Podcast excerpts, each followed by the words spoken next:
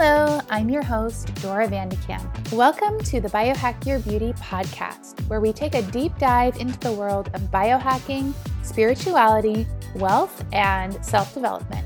Join me in exploring paths to health sovereignty, freedom, and ultimate well being with the experts, teachers, and guides who are leading the revolution. Hi, beautiful ones. I hope you're having a wonderful week. So happy you've tuned in today. I wanted to share a few updates before we dive into the show. I am deep in wedding planning mode. We're getting so close, and oh my gosh, there's so much still to do. I'm very grateful for my bridal squad. They're keeping me on my toes and helping me stay organized. Between the dress fittings, the hunt for centerpieces, and planning our honeymoon, I'm in study mode. I'm currently in the midst of image consulting school as a deeper layer of biohack your beauty that I am very excited to offer.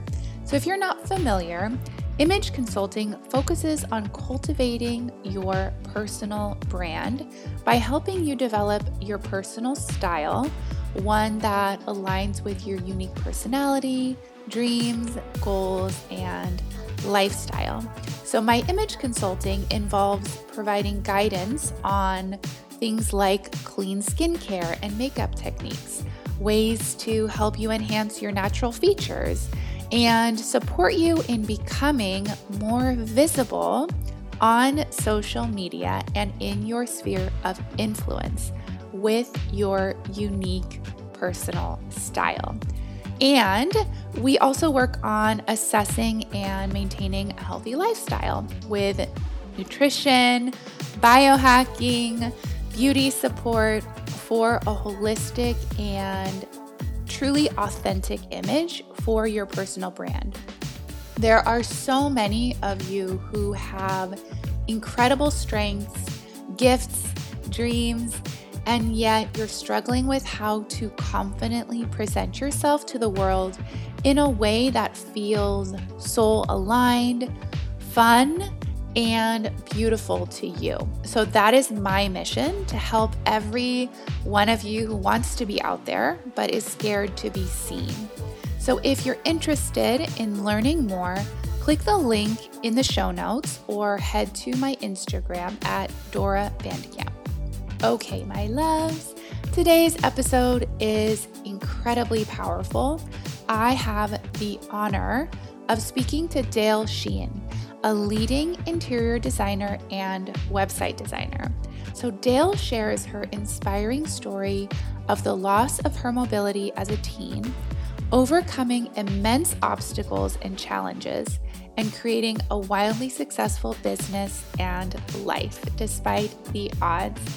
Dayle and I discuss resilience and self love in the face of tremendous adversity, how Dayle transformed her health when her mobility became limited, dating with mobility challenges, how Dayle met her husband, overcoming the story we tell ourselves that we are not lovable, and powerful tips for designing a home and a life you love.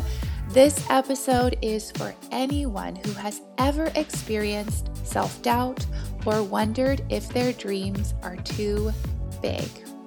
On to the show. Hello, Dayle. How are you today? Good. How are you?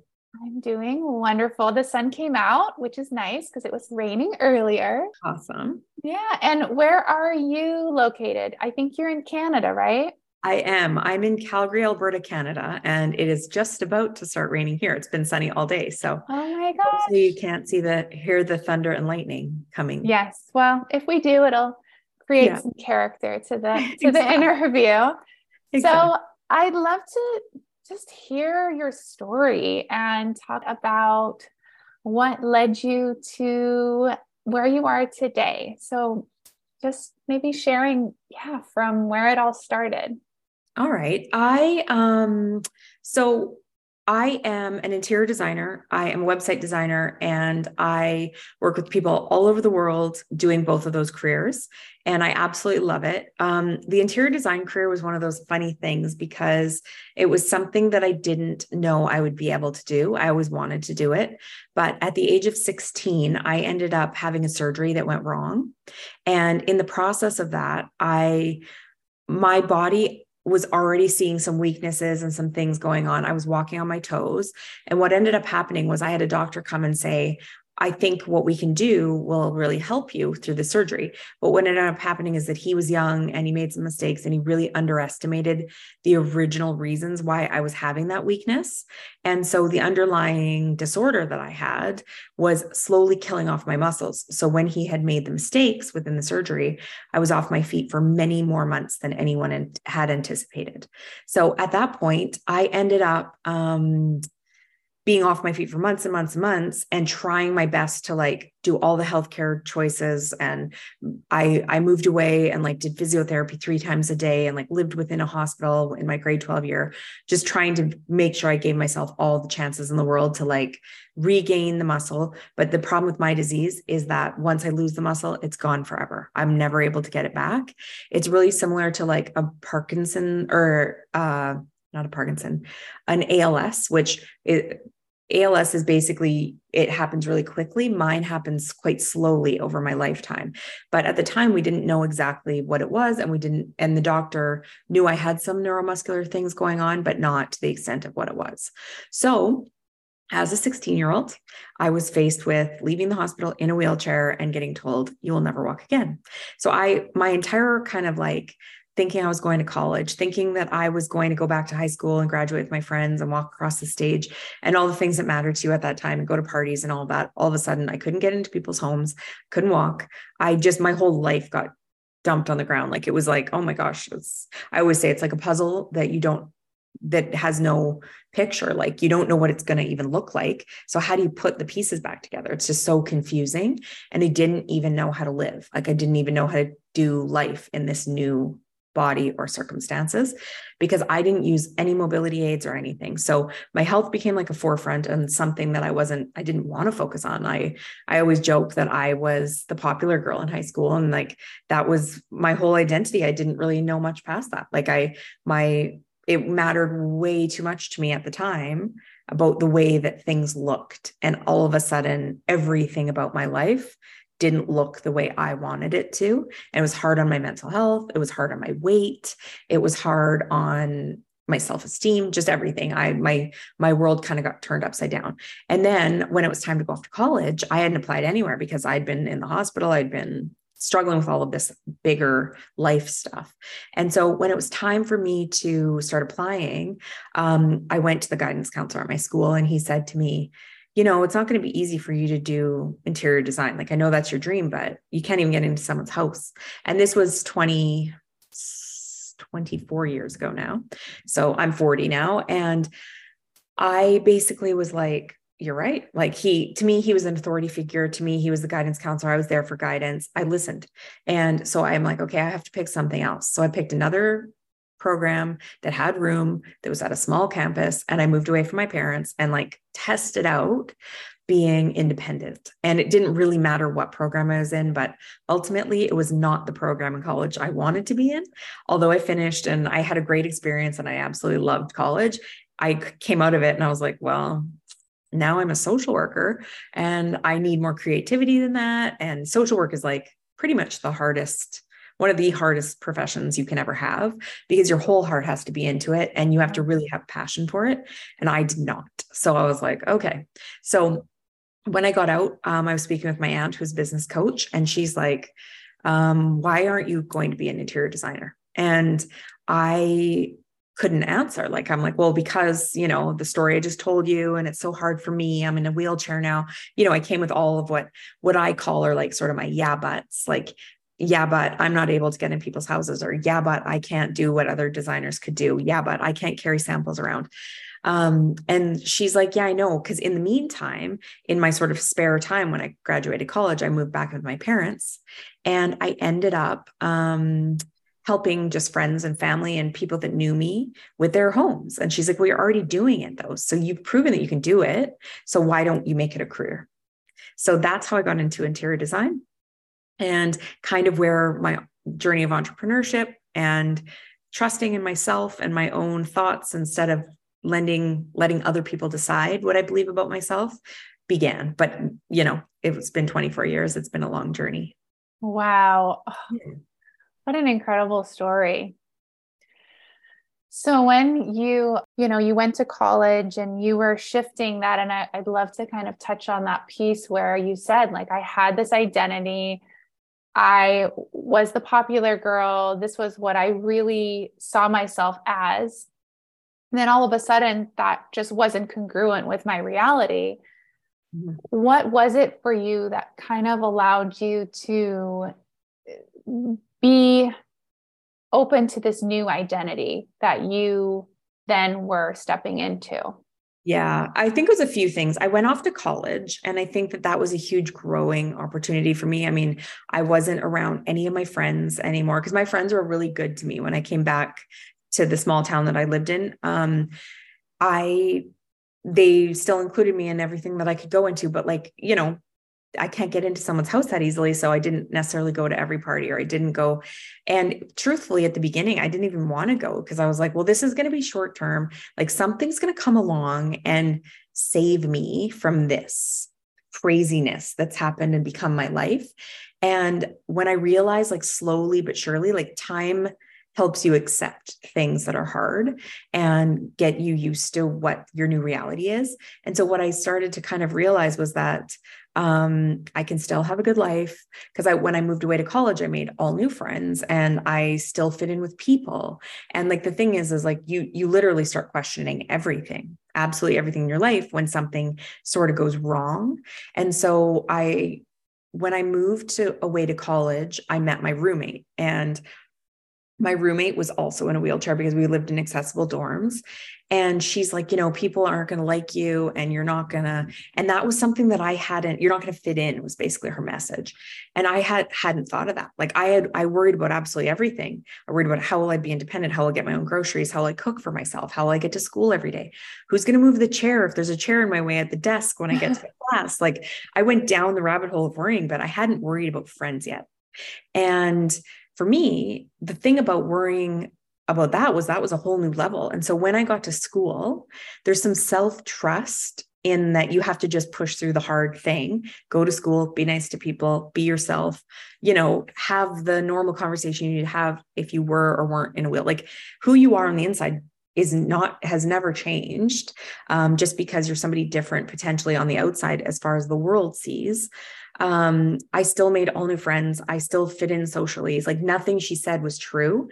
So that built just like a little nugget of self trust. And then once you have a little bit of self trust in one area, you can kind of like move to the next area and be like, okay, now I have to figure out a job, or now I have to figure out, you know, I figured out independent living. I figured out so the social aspects of like what could I still take part in socially, what couldn't I take part in socially. Um, and then, so, and then I moved on to kind of like figuring out a career. And then after that, I got out of college and it was time for me to use my like lesson in self trust and figure out how am I going to get myself healthy, both mind, body, and mm-hmm. like spirit basically. So I realized like I had to lose some weight because my physical weight was making it hard for me to do basic things. I had to lose some weight because if I have further um, abilities taken away from me, it would have made taken my mindset in the wrong direction. So for me, like people will say, "Oh, it's body shaming to say you have to lose weight or these kinds of things," and it's it's 100% just about me and my circumstances. The weight was not doing me any good it was making me unhealthy it was making me tired it was making my my muscles tired. It wasn't nurturing my body. So there was a whole bunch of stuff around that that i had to change um, and wrap my head around. And so it was just like sort of a slow process and i started with going to college figuring out my social situation figuring out my finally figuring out my career situation which took many years and then figuring out my health situation which also took many years. Wow. Yeah. And when it comes to health, because that is something we, I think we often take those things for granted, like just we, especially when we're younger, we kind of just do whatever, right? And we don't really think about the long term consequences or what will happen in the future. What were some of the things that you had to implement when it comes to your health? Because, you know, it, it's a whole different ball game with sure. where you were at.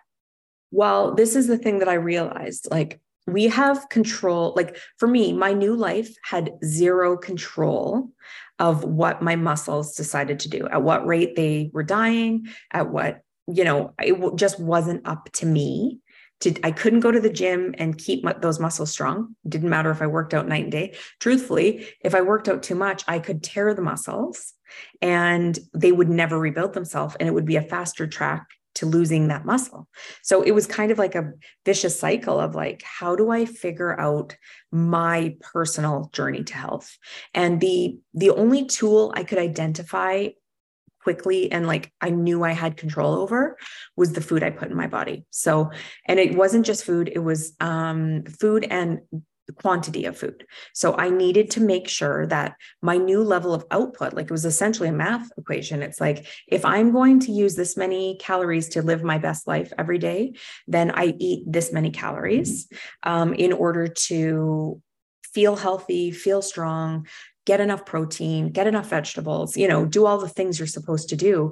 So I came became a lot more mindful about food and i stopped listening to other people's ideas about food because the thing is is that what might work for somebody who can work out an hour a day or loves yoga or you know is really physically active and they're running up and down the stairs and they're going grocery shopping and walking around stores i'm doing none of that stuff. So to say i need to eat three big meals plus snacks every day you know didn't it never felt right. Like i remember being a little kid and having to eat breakfast and just thinking like oh, I'm not ready to eat yet today, but breakfast is the most important meal of the day. Breakfast. And I think for some people, it really is. You have to eat breakfast to have a really good day. And like that's what starts off their metabolism and gets everything going. But for me, I found that um, intermittent fasting. There wasn't a name for it at the time, but I'm like, I feel my best if I just wait a couple of hours and then start eating the food I eat. And I also don't like to eat late at night because it affects my sleep. And so sleep was important as well.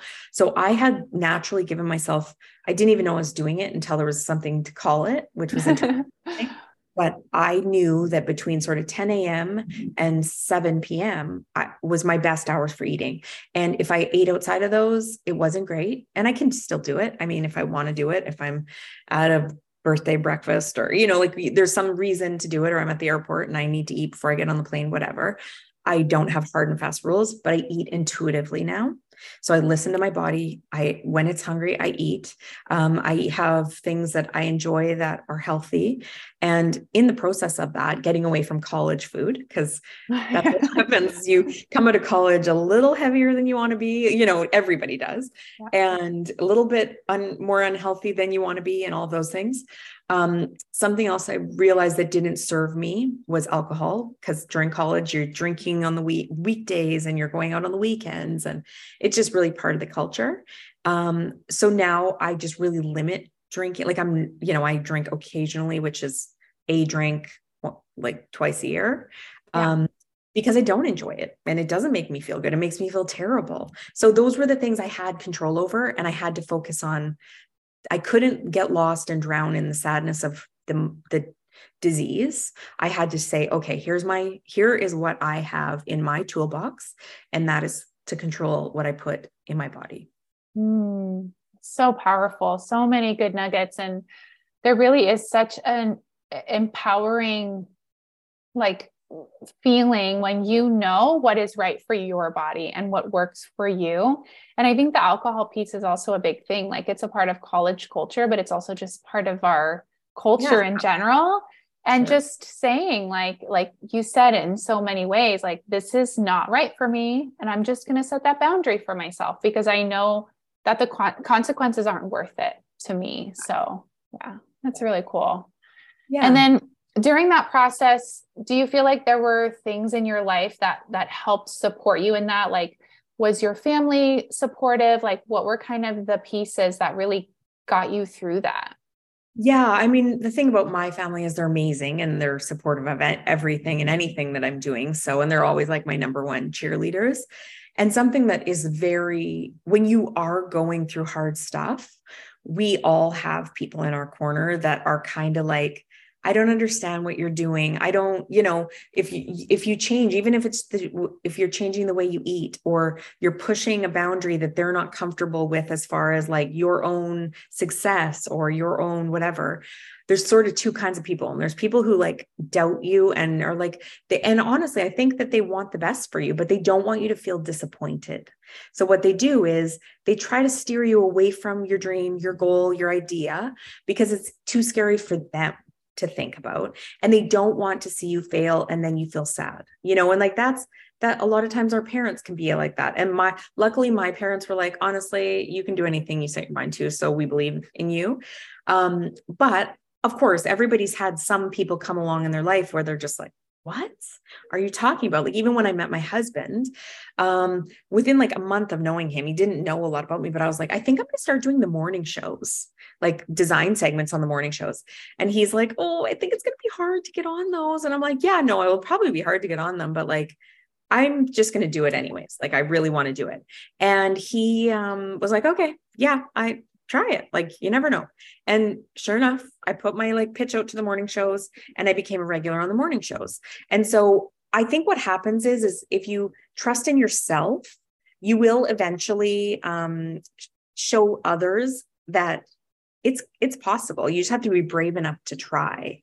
And that also builds trust in other people. Like leading by example is a great um a great skill to have and to be so confident yourself. And like, I wasn't always confident. Sometimes I was probably dumb, but I was like, well, I've got nothing to lose. It's fine. So, We've all been there. yeah. Exactly. We can all look back and like, mm, yeah, Totally. All right. We learn. We learn. Yeah, we learn sure. through it. and like you, well, and honestly, even when it doesn't work out, you still learn. You learn more probably. I so, think so. Yeah. Yeah. Absolutely. And I'd love to touch a little bit on because you mentioned your husband. How did you meet your husband? Um, so that was kind of the last piece. So I figured out my I figured out independence, I figured out um a career, I figured out my health and then I was like, okay, what's left here? Like I this puzzle isn't totally together yet. And so I was in my mid 20s and I thought, okay, I'm going to try dating, but like how scary because but truthfully, my wheelchair was a little bit of a safety net. It held me, it gave me an excuse that was fair and nobody would ever challenge why I wasn't trying to date, why I wasn't, you know, people just left me alone about it. Same with having kids or doing those kinds of things. Um, and so it became my safety net. And what I used it for was to not have to do something that made me feel scared and and dating was the final piece that i just wouldn't dip my toe into that water and so anyways i I decided what I was going to do is I was going to put an online dating profile on like one of the things, one of the sites, and just see what happened. And within the first 24 hours, like I did it one night and I woke up the next day, basically. It's not even probably like 12 hours. I had like 100 messages from different, and I was like, oh my God. But I didn't tell anybody I was in a wheelchair because I was very scared of my own safety because I'm not strong. So I'm not able to defend myself. So I thought this is something I have to like weed through the people. And really, I hadn't even thought it through. Like I didn't think that there, I, I didn't, didn't think it through. I just thought, do this, rip the band-aid off be brave and try it. And so now i'm like okay i have to figure out what my next steps are. How am i'm going to tell these guys? Like which guys do i even want to tell? You know so i'm start weeding through them. And um, as I we- weeded through them, I had a few phone calls and I was very like slow. It's not like the dating now because the now it's like swipe this way, swipe that way. Like I've never done those types types, but this time you had like at this time it was an actual page where people wrote their whole bio and you got to like know a lot about them before. And people actually talked on the phone and that wasn't like an illegal act of craziness. Like texting is taken over completely. So anyway, I decided I would have one phone call with one guy. And like I out of the hundred, I, I weeded it down to one. And I, I don't even honestly know why him or what about him or whatever, but we had like a couple calls and I was like, hey, he's pretty normal. He's very nice. Like he seems like a good guy. I'm gonna tell him. So on like our third call, I think I told him. And I thought to myself, like, oh, this is it. Like, this is the end. We'll move on, you know, because I had told myself the story that I wasn't lovable. And it's something that's very interesting because what I found out is like, of course, I made up that story and tied it to my wheelchair and my mobility issues.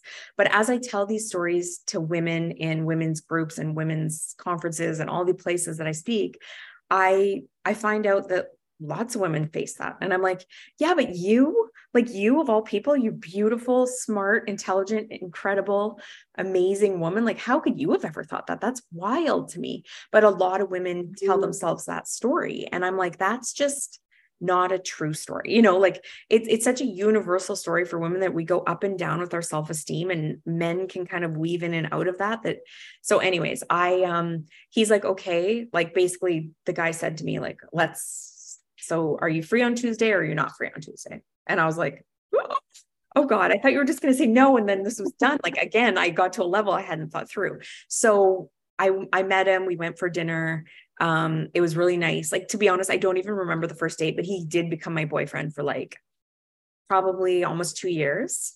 And it was in like it was a really good experience, but he was not meant to be my husband. You know, so when we broke up, I was very sad. And I kind of felt like, okay, well, he was a one in a million. So now I started way back at the beginning of feeling bad about myself and all the things that I had to go through the first time to overcome my fear. I pretty much started over. And then, same exact process. I met another guy. I, I weeded through a whole bunch of guys and then I met another guy. Again, not the man I was supposed to marry.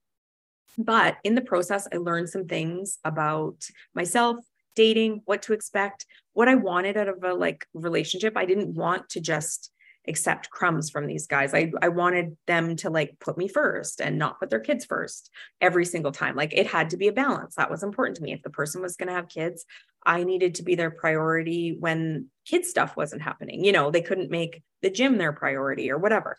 So, and I, I was just kind of like an observer. I felt like in those first two serious relationships because I I just kind of watched to see what they would offer me instead of having like a bar for myself that was what I required to be in that relationship you know for me to stay. And so after the after the second one i dated a whole bunch of guys for like a year like really short but really good experiences because i just kind of like had fun enjoyed it all went on lots of dates um, and i'd be dating a guy for a month and then be like nope can't can't do life with this guy. No i'm done. And i was way faster to like realize the things that didn't work for me and um, then I met my husband online again, but this time I didn't put my like profile up. So there wasn't weeding a hundred people. It was like once I liked somebody, there was a feature that I could like like their picture or send them a message, but they couldn't see my profile until I did that.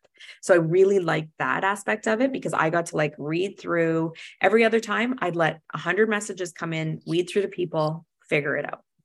So this time I picked somebody's profile that I actually liked not the other way around. And um our first date was like 5 hours long. We had dinner. It was just so nice.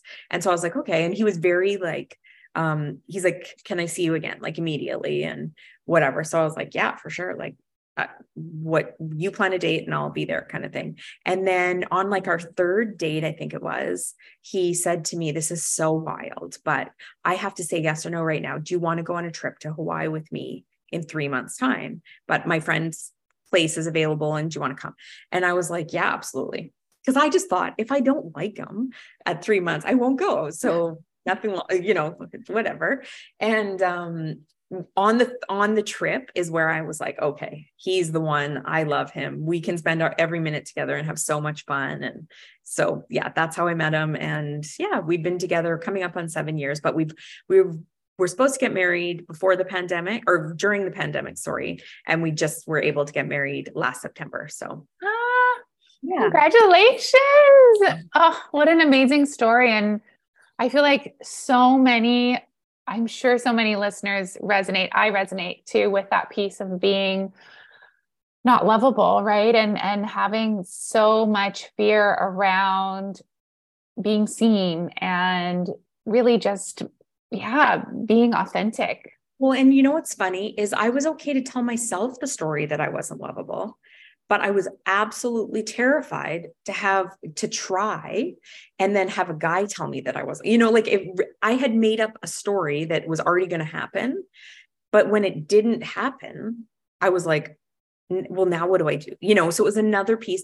And maybe I like lucked out and found amazing men that were really good to me in a lot of ways like and don't get me wrong there were not there were ways they weren't that great to me too like we all have and they're your ex for a reason but um for the most part they were very positive experiences it wasn't like some bad relationship it was that do I want more from my husband in my life overall? Absolutely. And I'm going to find it. I'm going to go look for it. And that's once I decided on that, I got exactly what I wanted, which was mm greatest, nicest man. Mm. Yeah. And that piece too about like being an observer and then actually setting a bar. I feel like like I again resonate with that so much if, of kind of just being very passive about what we get or what we deserve and not really thinking we have a choice or believing that we're worthy of having a choice. And so yeah and the thing is like like i resonate too with with really finally when i set that bar i attracted the most incredible partner who mm-hmm. blew those standards like out of the water right? And and yeah being like wow i can't believe not only does this exist but i get to have it. I'm worthy of having it. For and sure. yeah it's really beautiful. And it's it's i mean i just love how you kind of refined your process over time, which I think is it's such a part of dating too, right? Like constantly refining and and also getting to experience all of those different different relationships so that you could really decide like what is it that I want. Exactly. Yeah. And truthfully, like I um it took a long time, right? Like it wasn't like, oh, I went on six dates with six guys. Like we're talking a few years of like getting organized about what it is that worked for you in one and what it was that didn't, you know, and managing all the heartache in the middle of it and then finding the next one. And you're like okay well there, there's better things here than the last one. And then there's some worse things here you know so it does take a bit of time. And yeah. Yeah. It does. It takes time and it's it's about the process as well like trying to really I wouldn't say like enjoy the process, but also just really be conscious that that is constantly what we, that's how we get clear, right? It's actually through our experiences. And six dates is just not enough totally. to know your whole life, like to know what you need. Yes. Well, and truthfully, like I, I do actually tell like my girlfriends who are single, I say, enjoy the process because be curious about who people are and what makes their you know if it only turns out to be a dinner go enjoy yourself at that dinner because it's one night of your life like who cares? Um and if it becomes five dinners or 12 dinners or whatever it ends up being if you're not enjoying the process you you're a not that interesting to someone else either because you're not interested in them. So you're coming there being like oh this whole thing again. You know so you have to go and basically like have fun. Like while you date, try to have actual fun. And I know it's exhausting. And I know that like getting ready for dates and then meeting another guy that doesn't go anywhere, you know, like that's what you hear from girls and that online dating is just mm. so hard. Um, and I'm like, oh, honestly, I didn't look at it as hard. I looked at it as like part of my social life, a chance to meet new people, which I love meeting new people. I love people and I'm curious about people. So I was like, there was times I got off a date and I'm like, nope, nope, nope. But I had a nice time. It wasn't like the guy was a bad person and I made the most of it. Yeah. I love that. And my my best friend, I was on the phone with her earlier today and we were talking about how, you know, we put so much pressure as well on our partner because we spend so much time kind of with them, but we really like are designed to have a very rich life in many aspects you're right. So I love it because you said like, okay, I had the health piece figured out. I had the the social piece figured out. I had the career piece figured out, and this was kind of the the the one thing that I needed to still uh, like address. But you had all of these other incredible systems already like like in place, and I think that's really important because we do tend to, especially when we're dating, like a we were like this is, is this our soulmate our forever person like and you know after the first date we start planning our wedding to that person and right like we put so much pressure on them. And then once they become our partner as well like we want them to be perfect. We have all of these things that we we you know want them to do and say and and be. And and i think it's just like really allowing ourselves to get that from all of these other facets in our life. Like that's how we're designed to be. We're designed to be in community. We're designed to be around our our friends or family like that is part of that nourishment. It shouldn't just all be on our partner. For sure. And like i sometimes will even say like my sister's my soulmate. And yes! Like, well your sister's amazing. She is amazing. I'm so glad to have her. But you know like i get from her and my girlfriends a whole piece of like my happiness and it just doesn't fall on Darren because I have those girls to like, and my mom and my nieces and my nephew. You know, there's different kinds of love, and you need all of them, and you need to be connected to people. And for me, like, I talk to my sister almost as much as I talk to Darren because we like wake up in the morning, have a morning call while we like check our emails and do some of our basic mm-hmm. things.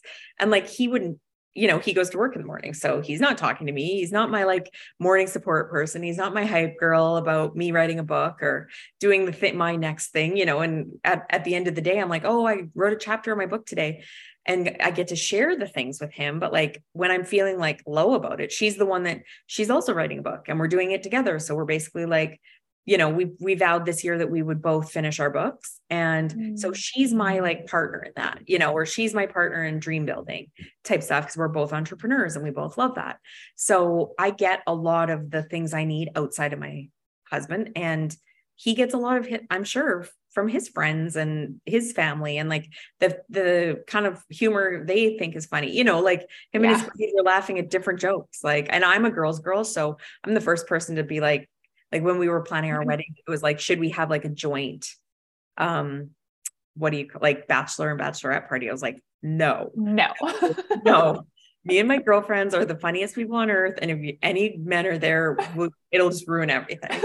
you know, like I didn't, I was like, absolutely not. This is my like chance to have all my best girlfriends go somewhere fun and be together. No. Yeah. And it takes a, it takes really that self love and that security with ourselves to be able to say, like, you have your life, yeah. I have my life, and we have our life together. But Absolutely. to not try to, yeah, like keep that yeah. person away from the things that they love or the people exactly. that they need. For sure. Yeah, it's big. So I want to switch gears a little bit because I do want to touch on our the design piece and I feel like you have a lot to share about that. So you do interior design and you do website design. And I know that you said like I love uh, like like i am a girl's girl. I love like beautiful things. So what is it for you that draws you to that specific arena? Um, I need to be creative. So that was what initially, and I just always kept an eye on it. Even as a kid, like I, I, I would know things I shouldn't know. Like my parents didn't have fancy china in the house or any or like fancy drinking glasses or anything like that but i'm like oh this is a champagne flute. And my mom's like how do you know that? I'm like i don't know. I think i saw it in a movie maybe like i just i paid attention to the house in the movie plot or i paid attention to the background stuff like and I always, always loved it. And I would always change my room around and be like, for my birthday, I really want a new duvet cover. My mom's like, You're seven. Like a duvet cover is kind of just like not a present. I'll just get that for you if you want it. it's a weird thing to ask for. And I'm like, I know, and I, but I also want a lamp, like a really nice lamp. like that's so strange. Like my mom's a tomboy and like just the the most like chill doesn't you know she we always had a really beautiful house but it was like she just did it sort of effortlessly. She didn't fuss about it or anything like that. And um, so that's what brought me to wanting to be an interior designer. And basically, what I realized as an interior designer and like what my motto is, is that I help people design a life they love.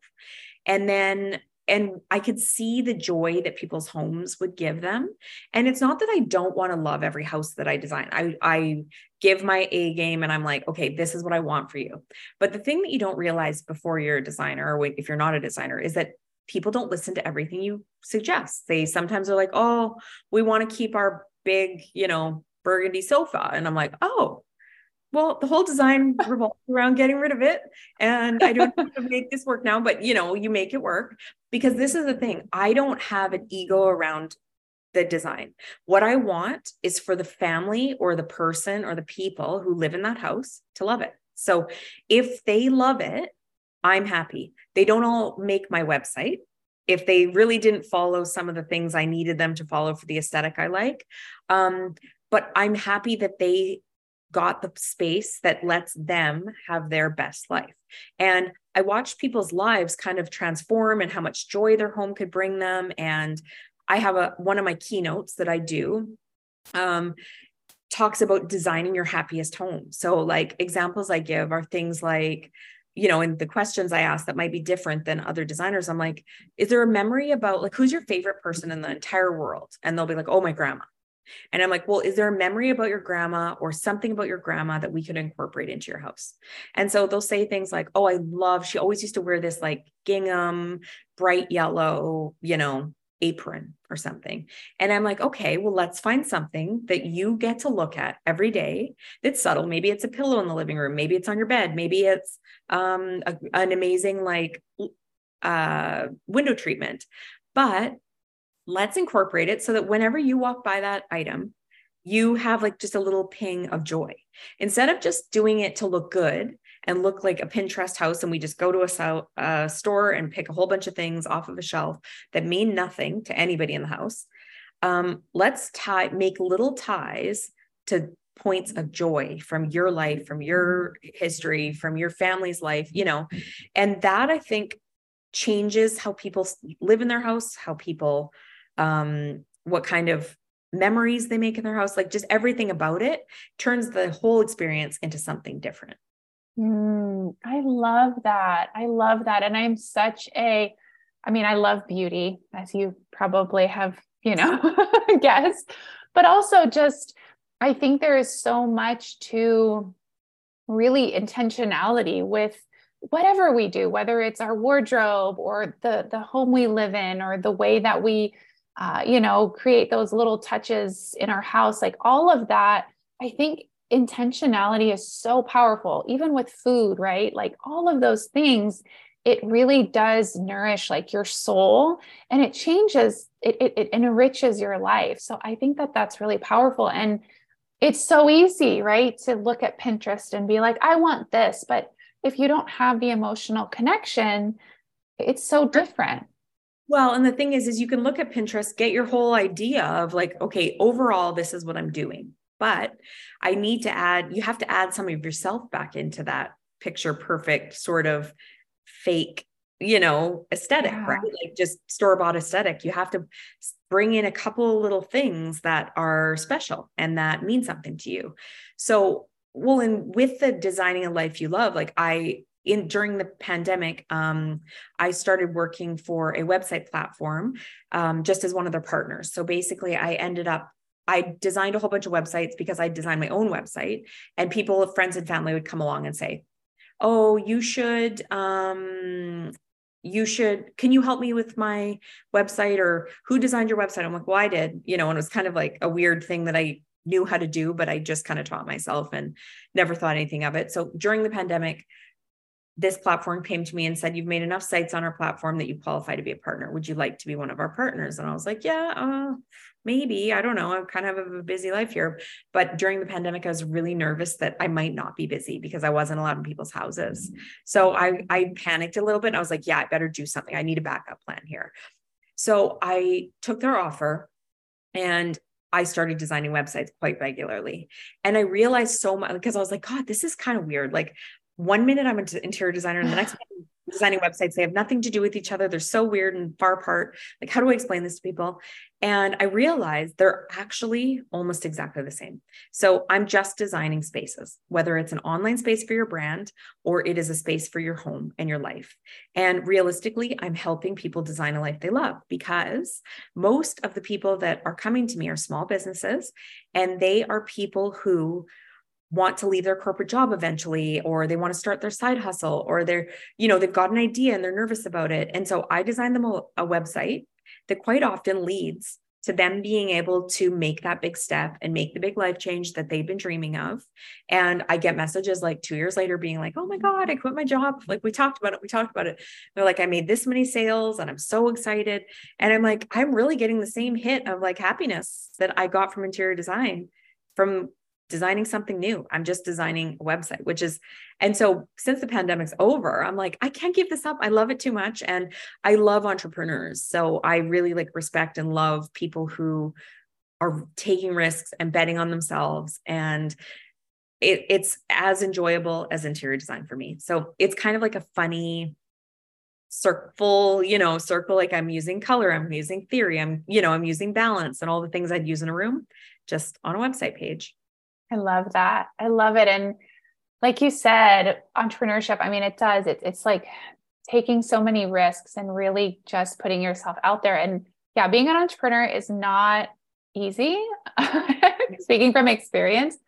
But I, I feel like in so many ways, like that is such a, it's so similar to what you emulate, which is like taking risks and really just stepping out of of your comfort zone constantly to dare to have the life that you know you deserve to have and dream of, which is so beautiful. For sure. Yeah. And then helping others do the same, which is yeah. amazing. Well, and getting to like, you know, it's so interesting because technology stops people.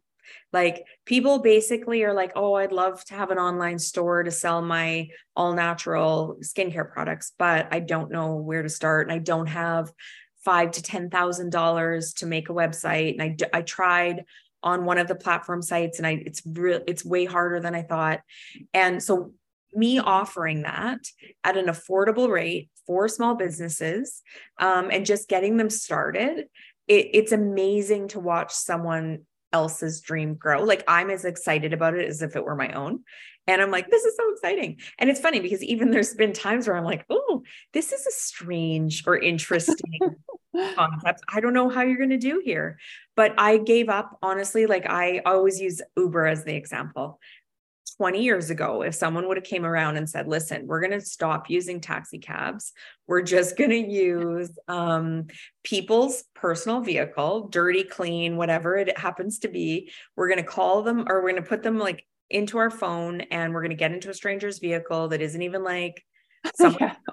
and you're going to let them drive you wherever you need to go and it's going to be better than using a cab. I would have been like yeah no nobody in their right mind would do that so that's crazy so that's not a good business idea like i'm not the boss of good business ideas like people no.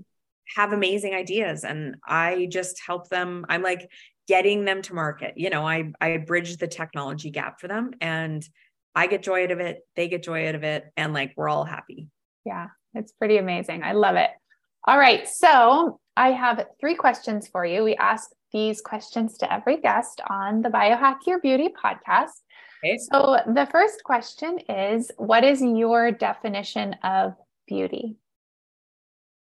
Um, my definition of beauty is being happy. So for me, I'm writing a book right now and it's called Happiness by Design, I think it's only half done. So I don't know if that's going to be it for sure. But basically, um, how I know that I have the best life, the best, you know, if I'm radiating goodness is how I my days I feel my most beautiful. I they're my days I love my you know if my like outfit brings me joy, if my um insides are emitting joy, that's the days I'm my prettiest, if that mm. makes sense. I love that. Beautiful. And what is your favorite inner or outer beauty tip for our listeners? Um, my, I would say mind, body, and soul. So, like every day I have to do something for my mind, every day I have to do something for my body, and every day I have to do something that's that lifts my soul and brings me that happiness. So, and on those days, whether it's a great skincare routine or it is working out on using my bike or whatever the thing is, or reading a great book or listening to a great podcast, I have to do something for kind of like my mind, my body, and my soul. Mm. And last question Where can people find you? Um, I am on Instagram at Dayle underscore Sheehan underscore designs. And then I also have a website, daylesheehan.com or daylesheehaninteriordesign.com. Amazing. Thank you. Thank you so much. This was absolutely beautiful. I can't wait to share it. Awesome. Thanks for having me, hon. It was great.